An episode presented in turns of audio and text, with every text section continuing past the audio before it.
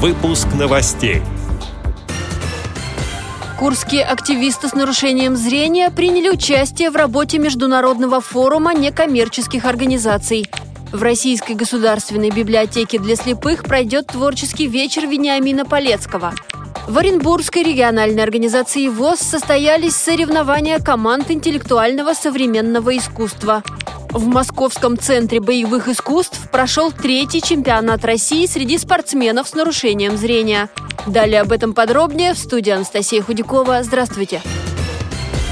Специалисты Курского центра реабилитации слепых приняли участие в работе Международного форума некоммерческих организаций «Социальное проектирование в деятельности НКО». Он проходил в Брянске.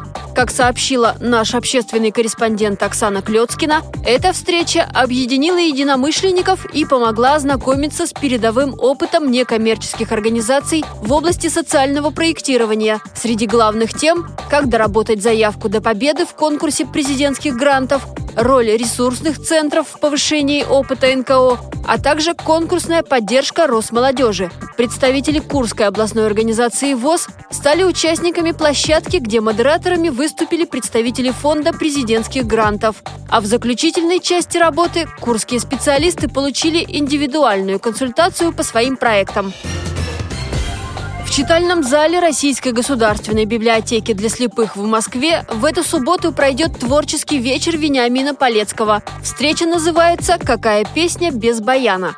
Вениамин Прокопьевич – заслуженный артист России, лауреат всесоюзных и всероссийских конкурсов.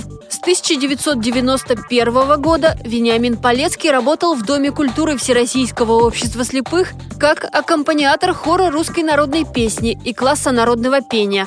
Сейчас он почетный руководитель вокального ансамбля «Русская мелодия», созданного при ДК ВОЗ в 1998 году.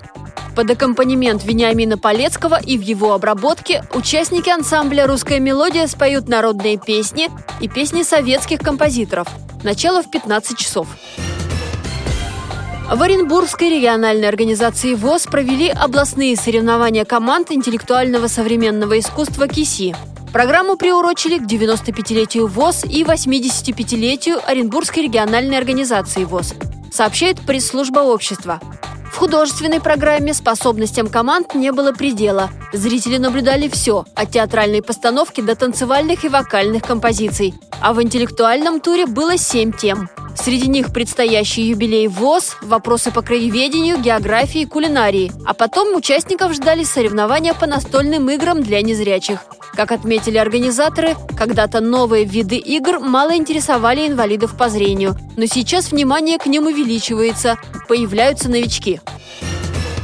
В Московском центре боевых искусств прошел третий чемпионат России среди спортсменов с нарушением зрения. Участники из 17 регионов продемонстрировали высокий уровень мастерства и улучшили свои результаты.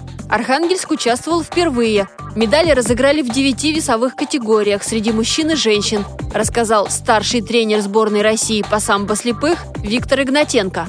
Конечно, они молодцы, герои. Все, кто э, здесь даже гости, смотрят на них, восхищаются этими людьми, которые, скажем, преодолевая свои усилия, тренируются систематично. Это же не просто так приехать здесь выступить. Это все надо в течение года ходить каждый, ну не каждый день, может быть, три раза в неделю ходить на тренировку. Вот. Но в целом, в целом, самбо, как национальный вид спорта, идет вперед, развивается.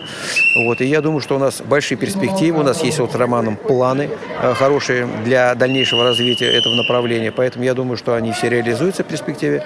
И самбо будет олимпийским видом, паралимпийским видом спорта. Вот самое главное, чтобы сейчас э, самбо вошло в коррекционные школы, чтобы были э, детишки, которые будут подрастать и, скажем, им на замену прийти. Потому что я смотрю, вот, примерно одни и те же люди. То есть как бы ничего сильно пока не меняется в течение трех лет.